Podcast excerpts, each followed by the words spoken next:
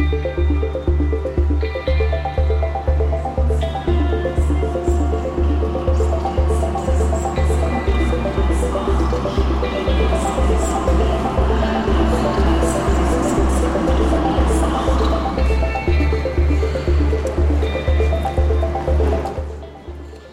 saluto a tutti i nostri ascoltatori, bentornati qui sul binario 1 dopo una settimana in cui eh, siamo scalati appunto per motivi interni di redazione, ma siamo ancora qui con la puntata numero 94 dal titolo Algoretica. Eh, partendo dal titolo di puntata, appunto un eh, termine attestato per la prima volta nel 2018 in un testo ad opera eh, di Paolo Benanti, appunto l'unione tra eh, algoritmo ed etica, etica dell'algoritmo.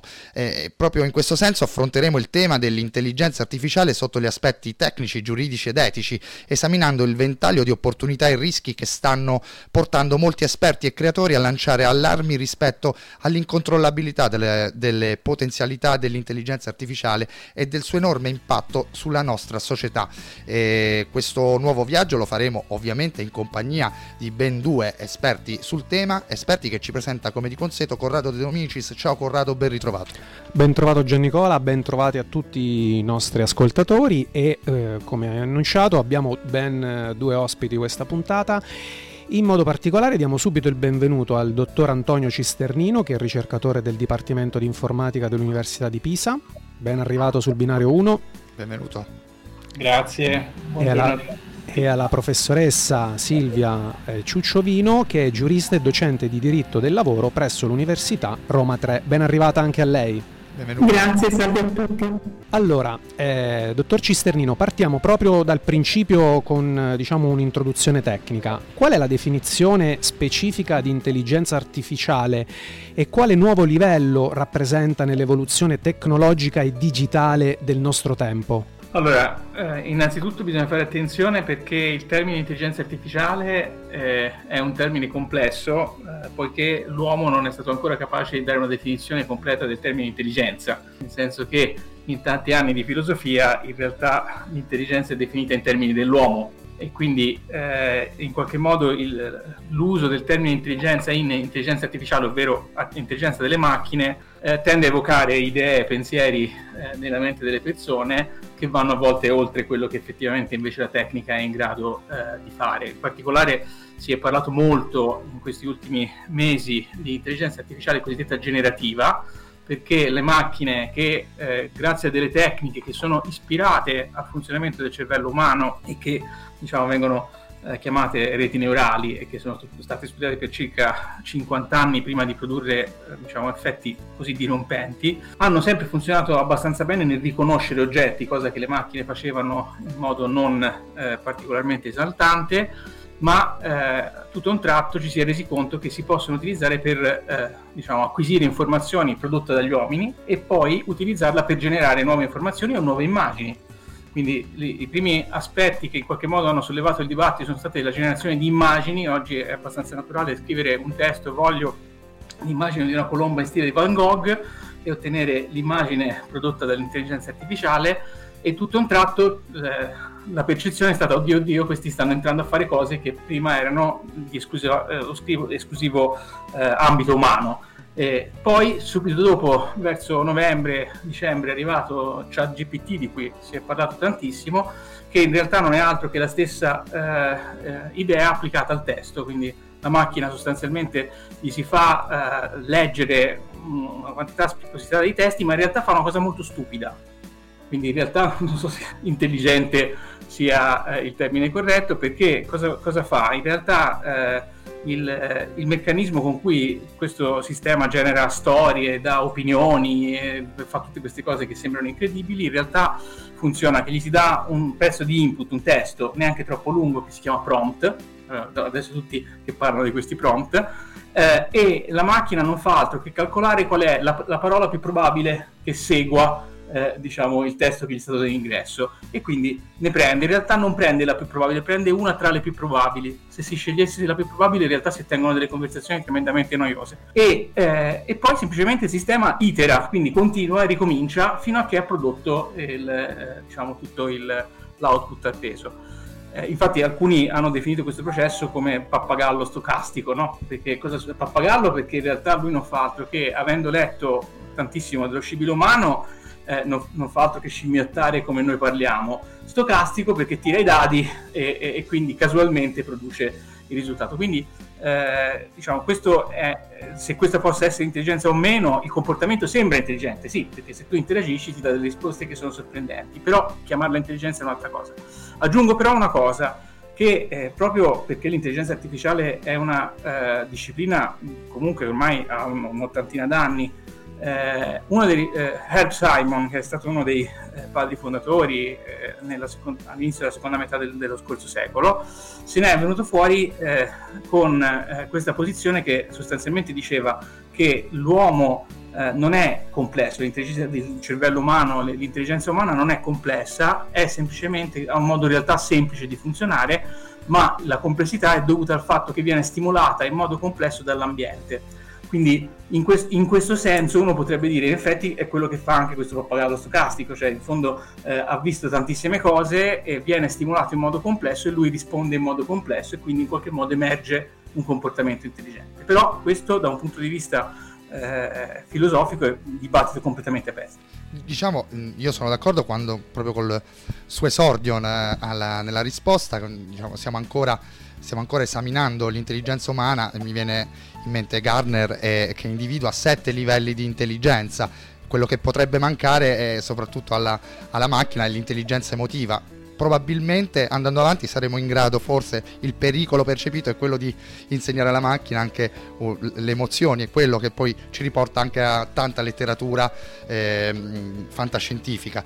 E infatti ormai è patrimonio comune eh, l'idea di rischi e pericoli nell'uso incontrollato dell'intelligenza artificiale pur eh, dovendo assumere altri livelli, perché come ci dice eh, eh, il dottor Cisternino, al momento siamo in, co- in, diciamo, in un'applicazione diffusa abbastanza eh, banale, però è anche vero che eh, nella vita, eh, nello sviluppo morale e sociale dell'umanità, considerando anche l'appello soprattutto del, eh, dall'associazione Future of Life Institute con più di 1800 firmatari, tra i quali spicca anche Elon Musk, qualcosa dovremmo pur chiederci, da qui anche appunto il concetto di algoretica che abbiamo usato come titolo quali sono nel concreto i pericoli individuati in questo appello nel campo della sicurezza e dell'evoluzione delle comunicazioni? Il, eh, allora, eh, in realtà i pericoli per ora sono tutti in previsione, eh, bisogna fare attenzione, le persone hanno eh, il, il, vizio di o proiettarsi troppo avanti o rimanere indietro, è difficile invece andare al giusto tempo. Allora, in, in questo momento ci sono degli evidenti eh, effetti diretti, eh, tant'è vero che c'è stata molta politica, polemica di fronte alla posizione del garante espressa dal garante della privacy che poi in qualche modo ha portato OpenAI a, a chiudere il servizio almeno temporaneamente in Italia di ChatGPT e, e, e, in qualche modo eh, bisogna fare attenzione perché eh, diciamo, per ora la macchina, eh, questo oggetto si limita a parlare, quindi diciamo, da anni non ne può produrre. È evidente che però si cominciano a vedere i primi effetti perché per esempio eh, il, di recente è stato scritto un piccolo software che si chiama AutoGPT che praticamente è un po' mazzulliano nel senso che il software si fa una domanda, si dà una risposta eh, per i fatti suoi eh, e eh, sfruttando la conoscenza che ha acquisito di miliardi di umani eh, nel ragionamento praticamente comincia a eh, chiedersi da solo come si fa a, fare, a, risolvere un problema, trovare i passi e poi iterativamente chiedere ogni passo come fa a svolgerlo e definirle in un'azione è stato utilizzato dai ricercatori di Google e Stanford per eh, animare dei caratteri eh, in, di, di, un videogioco, no? un po' tipo SimCity.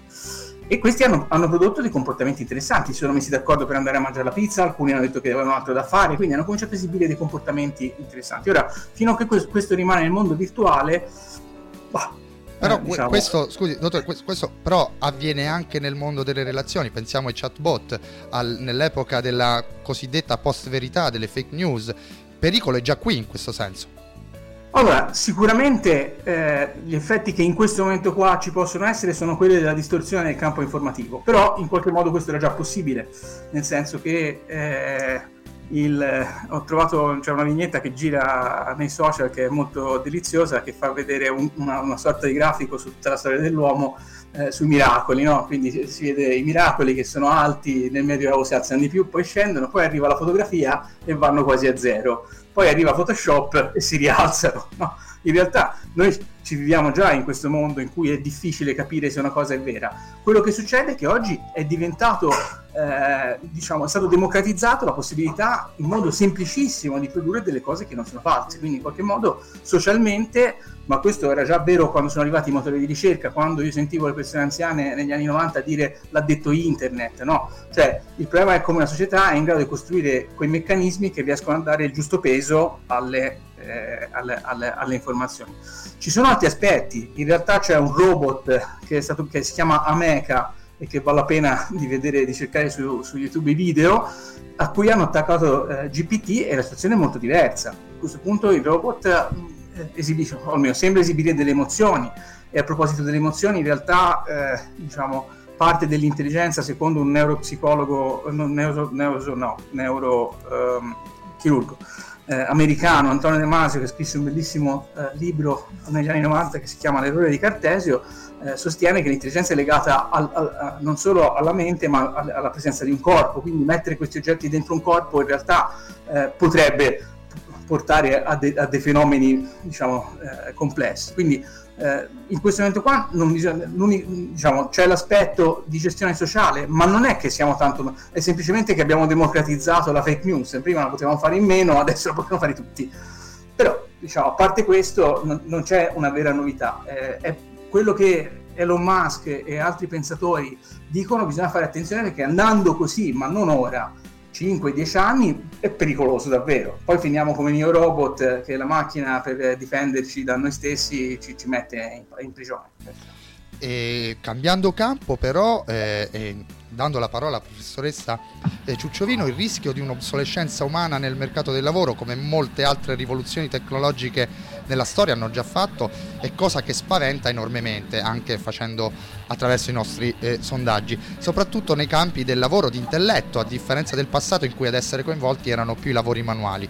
Di contro però potrebbe essere che l'intelligenza artificiale potrebbe anche creare nuove figure, quindi nuovo lavoro. Qual è il quadro dunque su questo aspetto? Sì, in ambito lavoristico, quello che l'intelligenza artificiale ruba il lavoro alle persone umane. In realtà in tanti anni di innovazione tecnologica, anche più potente di quella che stiamo vedendo, sicuramente le professioni sono scomparse ma molte altre sono nate e quindi qui devo dire... C'è un meccanismo abbiamo... compensativo in un certo senso. Sì, abbiamo diciamo anche quelli un po' più affetti da tecnofobia hanno diciamo così desistito sull'idea che l'intelligenza distrugge il lavoro in realtà eh, l'intelligenza artificiale apre delle nuove ere no? anche per il lavoro, ci sono professioni nuove competenze nuove, anzi semmai si pone un problema di allineamento dei nuovi, alle nuove necessità anche di lavori vecchi, questo sì, ma c'è il lavoro per i formatori, per tutti coloro che devono diciamo, lavorare al riallineamento delle competenze. Quindi tra i, tra i, tanti pericoli forse è quello meno rilevante, probabilmente anzi andranno ad alleggerirsi alcuni lavori ripetitivi, alcuni lavori diciamo così, noiosi, alcuni lavori faticosi e nel nostro dibattito lavoristico c'è che quindi segnala anzi una nuova stagione del lavoro che diventerà sempre più creativo perché comunque anche la macchina intelligente deve essere sempre assistita da un uomo e ci sarà più spazio per eh, diciamo così, la diffusione di mansioni creative anziché ripetitive, quelle le faranno le macchine anche se poi ho letto, ma su questo ci, ci può dire Cisternino, che lo stesso immagazzinamento dei dati di cui si ciba l'intelligenza artificiale è un lavoro estremamente noioso, ripetitivo, e, diciamo a mo' di catena di montaggio. Abbiamo l'etichettatura no, di tanti dati, quindi in qualche modo qualcuno lo dovrà fare. E quindi diciamo le professioni si trasformano, quindi no, direi che sotto questo profilo forse possiamo stare un po' sereni come già risposto il dottor Cisterino, secondo lei a, a, che distanza temporale siamo affinché si realizzi questo cambio nella creazione di nuove figure, nella sostituzione di altre? Beh, noi qui abbiamo un problema di mismatch enorme, siamo in una fase storica di, come si dice, di, di, di short shortage, cioè mancano le competenze, quindi questo nuovo sistema diciamo, di, economico molto più digital, non bisogna arrivare soltanto all'intelligenza artificiale, ma comunque c'è una trasformazione in senso digitale generalizzata, eh, chiede il possesso il dominio di competenze che mancano, i sistemi formativi non sono diciamo, al passo con questa richiesta.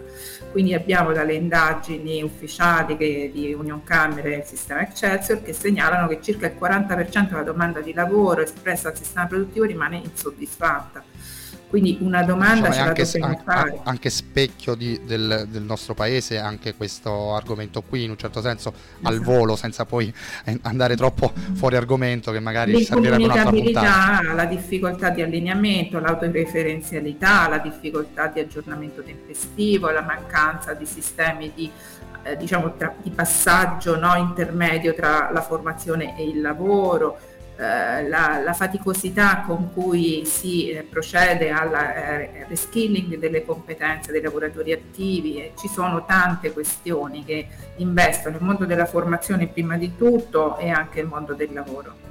Bene, torniamo subito a parlare, a continuare a parlare di questo argomento sotto anche altre sfaccettature. Adesso andiamo con la musica. Su Radio Speranza in Blu ci sono i Pearl Jam, Do the Evolution.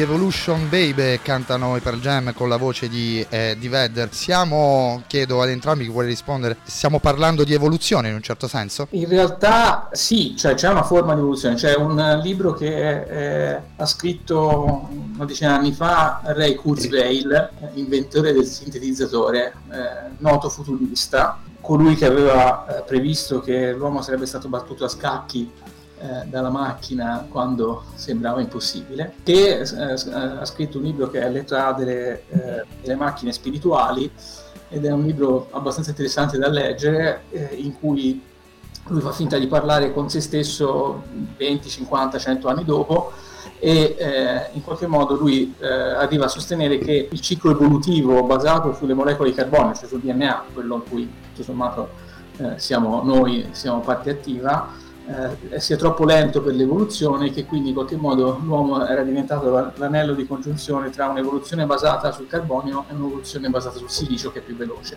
Quindi esistono interpretazioni più o meno futuristiche in senso evolutivo. Eh, bisogna capire poi dopo se l'uomo gli va bene diventare macchina anche lui questo non è assolutamente ovvio. Bisogna capire quale, quale poi strada vuole intraprendere diciamo, l'uomo stesso.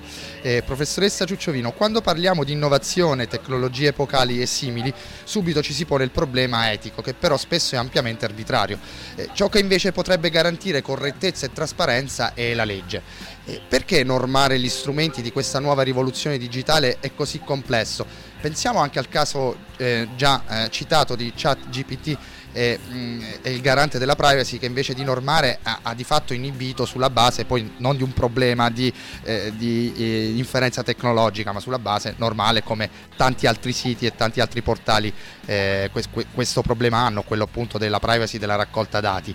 Eh, anche per il web assistiamo da anni a vuoti legislativi che impediscono di isolare con raziocinio problemi e pericoli. Cosa sta accadendo? Per regolarli i fenomeni bisogna innanzitutto conoscerli, no? afferrarli, conoscere tutte le caratteristiche e quindi governarli. Le regole sono un modo di governare i fenomeni, come dice lei, anche per evitare abusi o effetti indesiderati. Qui abbiamo due questioni. Uno che il modo di operare dell'intelligenza artificiale non è pienamente conosciuto ancora ed esiste una quota, una sfera di imprevedibilità del ragionamento della macchina o almeno dell'esito di questo ragionamento.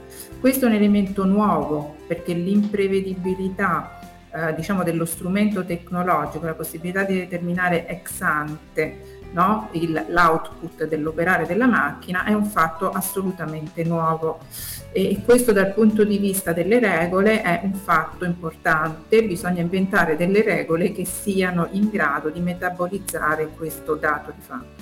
Il secondo elemento che spesso diciamo, viene sottovalutato è che noi ormai siamo in una dimensione globale. Le regole normalmente hanno un campo di applicazione nazionale e quindi questo lo dimostra anche la vicenda di chat GPT, è intervenuto il garante dell'Italia, ma le, le, diciamo, il pronunciamento del garante dell'Italia al massimo può riguardare il funzionamento uh, degli, de, de, degli, account diciamo così, e delle macchine italiane, non, non ha la, l'efficacia sovranazionale.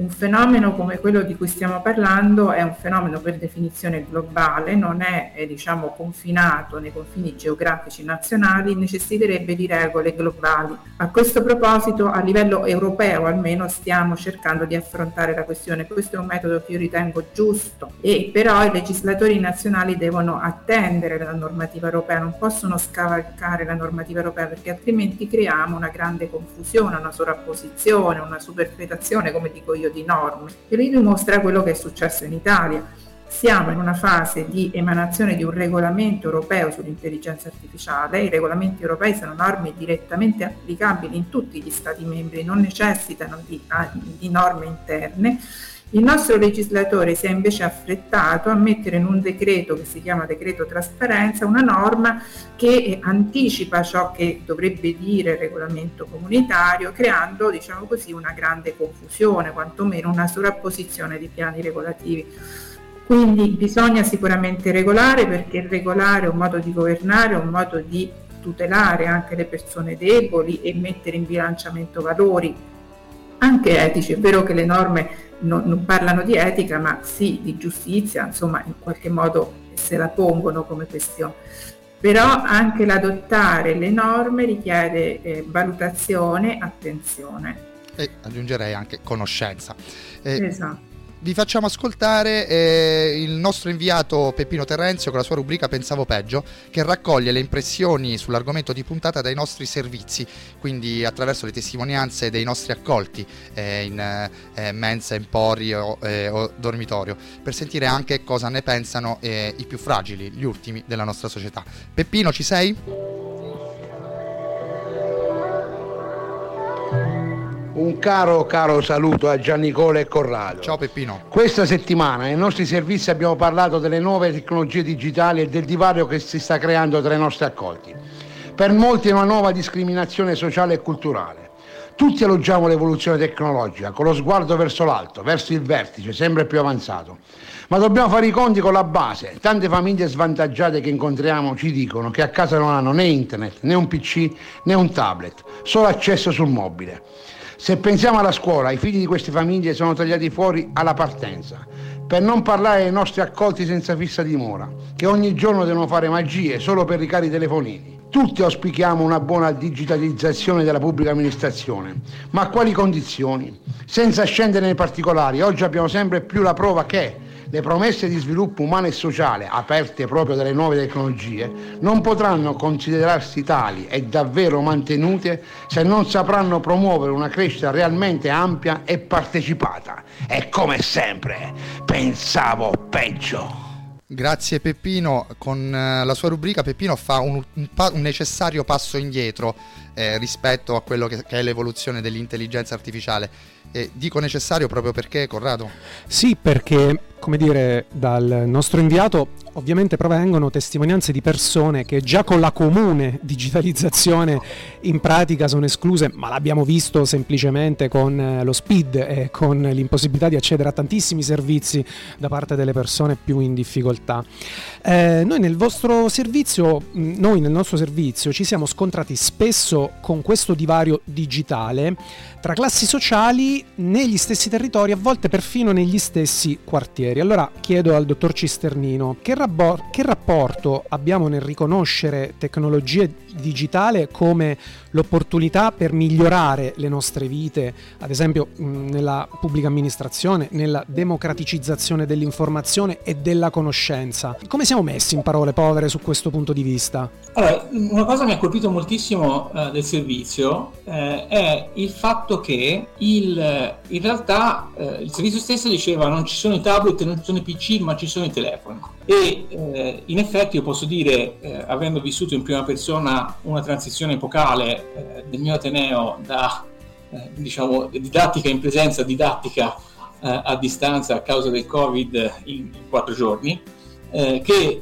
molti studenti, e tra gli studenti abbiamo anche classi un pochino più fragili, eh, diciamo, usano il cellulare e nella mia esperienza, nella mia vita personale, eh, anche con un po' di solidarietà, eccetera, vedi che anche le classi eh, più deboli il cellulare lo hanno. Quindi io credo che la questione fondamentale sia duplice. Prima cosa abbiamo lavorato per tutto il Novecento per colmare eh, l'analfabetismo, che era il, il problema grosso, e ora abbiamo costruito un'altra forma di analfabetismo che è l'analfabetismo digitale. E non si può pensare che aver fatto un po' di scuola a scuola un linguaggio di programmazione vuol dire aver insegnato come pensano le macchine. Noi l'abbiamo sperimentato soprattutto durante la pandemia con eh, la DAD come, come Caritas, era facile diciamo, reperire tablet e supporti, ciò che non era facile è avere la connessione nelle case e, e avere un genitore che seguisse il lavoro in remoto dei ragazzi stessi, insomma. Che è la seconda è la più difficile perché in realtà voglio dire, è solo una questione, decidiamo oggi se vogliamo eh, supportare le, le, fasce più deboli sulla connettività, forse la cosa più semplice è pagare i giga, eh, diciamo, secondo meccanismi e strutture sociali, costano sufficientemente poco per poterlo fare e oramai il 5G non è più come era un tempo che la rete mobile era lenta, il wireless a casa era veloce, ormai è il contrario. Quindi il problema grosso che io vedo invece è da una parte un uso sempre più inconsapevole di queste tecnologie, che non richiedono più sul dispositivo, cioè un tempo il PC era quello che faceva il lavoro, oggi lo fa il cosiddetto cloud, cioè milioni di server da qualche parte nel mondo, quindi quello non è più un divario tecnologico come poteva essere vent'anni fa. Oggi abbiamo nuovi temi, cioè la domanda vera è come ci si può avvicinare in modo critico, come si può eh, dare una formazione Uh, anche a, a, alle persone già adulte, come diceva la professoressa, no? perché eh, chiaramente eh, in qualche modo perché eh, Elon Musk e gli altri chiedevano sei mesi di ritardo, non perché pensavano che sei mesi avrebbero fatto la differenza sull'evoluzione, ma per dare il tempo ai regolatori di evitare che questa accelerazione improvvisa eh, strutturi troppo, eh, rifo- rivoluzioni troppo velocemente la, la, il quadro del lavoro al punto tale da creare grosse quantità di disoccupati e quello a quel punto vanno gestiti. Quindi in qualche modo c'è eh, un po' questo sentore che per poter usare in modo consapevole questi, questi strumenti, perché non diventino un, uno strumento divisivo invece di, eh, che, che, unitario, eh, in qualche modo eh, facciano questo tipo di, di, di operazioni. Siamo in chiusura, ma per entrambi una battuta al volo sull'ultima domanda, davvero in maniera telegrafica, anche se probabilmente non potrà essere esaustiva in tutti i suoi aspetti. Un'ultima domanda, appunto, prima di salutarci, spesso quando si parla di intelligenza artificiale si pensa che esista un uso semplice alla portata di tutti, ma la realtà è che per creare contenuti credibili servono competenze e una certa educazione digitale. L'intelligenza artificiale è dunque da ritenersi ancora al momento un campo elitario e di conseguenza una sorta di oligopolio di competenze. Può essere anche questo un ulteriore pericolo? Prima la professoressa, poi il dottor Cesserino. Ma eh, diciamo che meno male che è nelle mani di pochi. perché diciamo po- è proprio nel senso di potersi affidare al momento chi... nelle mani di pochi il mio ottimismo deve essere la cognizione il problema non è che la, ma- la programmazione nelle mani di pochi il problema è estendere il controllo a molti cioè mettere nelle condizioni tutti, anche le persone più semplici, di poter avere delle informazioni, una trasparenza, una analisi degli impatti. Io sono, su questo sono molto convinta, è inutile pensare anche attraverso la regolazione di controllare chi programma l'intelligenza artificiale perché sarebbe diciamo, una rincorsa impossibile, non alla portata sicuramente dei lavoratori, dei cittadini, delle persone meno eh, diciamo così, con minori competenze. Invece bisogna mettere tutti nella possibilità di guardare in modo trasparente a quello che fa, a quello che produce l'intelligenza artificiale, non come lo fa. E questo è il grande errore che io vedo oggi nella regolazione anche lavoristica, cioè dare ai lavoratori un diritto di trasparenza va bene, di informazione su ciò, sul modo di operare dell'algoritmo, ma questa è una finta idea di partecipazione e di controllo. Invece bisogna controllare i risultati, vedere gli effetti discriminatori, gli effetti di penalizzazione di gruppi rispetto ad altri, andare a monitorare diciamo, l'impatto. Dopodiché chiudo con un messaggio di speranza perché questi impatti noi siamo diciamo, forse per natura eh, portati a vedere gli aspetti posi- negativi, gli aspetti discriminatori, il potenziale di, di, di, di digital divide della, che questo immette l'ordinamento, però gli impatti possono essere in realtà anche molto positivi. Pensate all'accrescimento delle opportunità di occupazione che potrebbero derivare dalla digitalizzazione reale del mercato del lavoro, dall'incontro tra domanda e offerta, dalla possibilità di digitalizzare la, eh, tutta la formazione che il lavoratore fa nel corso della vita attiva, nell'aumentare le opportunità occupazionali, di potersi confrontare quindi con opportunità che attualmente non sono alla portata. Anche quindi... se dal, dal, dal, mondo dell'arte questa consapevolezza vacilla un po', con tanti amici artisti che sono molto più preoccupati di quanto non lo possa essere magari un, uno della mia professione che fa il giornalista ad esempio.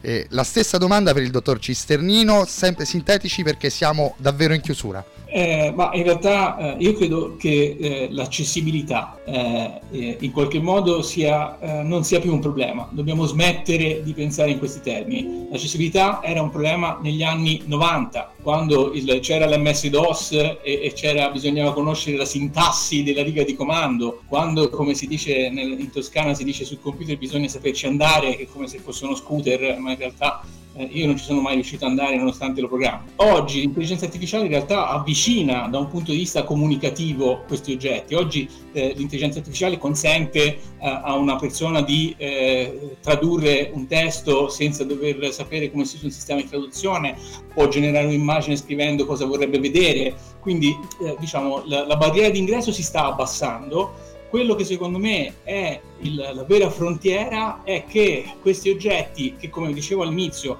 fanno scelte casuali in molti casi, in realtà determinano, soprattutto se non hai una formazione adeguata, eh, un'alterazione del comportamento delle persone. E questo io credo che sia un problema serio, cioè qui, voglio dire, da un punto di vista etico si va a toccare il libero arbitrio, perché la macchina in autonomia decide cosa la persona vede e la persona prende le decisioni in base a quello che vede e questo potrebbe portarlo a delle scelte diverse che se avesse tutte le opzioni davanti. Quindi io credo che in questo senso qua eh, ci sia forte necessità di fare una formazione perché la società sia pronta a eh, affrontare questo passaggio. Benissimo, grazie davvero molte al dottor Antonio Cisternino, eh, ricercatore del Dipartimento di Informatica dell'Università di Pisa e alla professoressa Silvia Ciucciovino, giurista e docente di diritto del lavoro presso l'Università Roma 3. Grazie davvero per essere stati qui con noi, aver eh, portato la vostra esperienza nell'argomento di puntata. Grazie davvero e buon lavoro per tutto. Grazie, grazie a voi.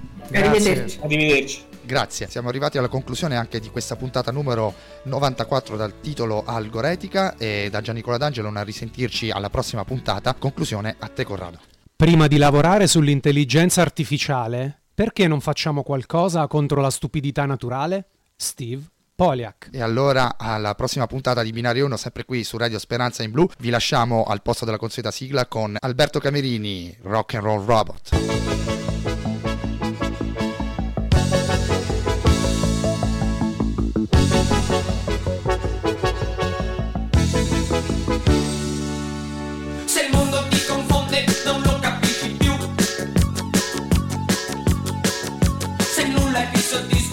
Sempre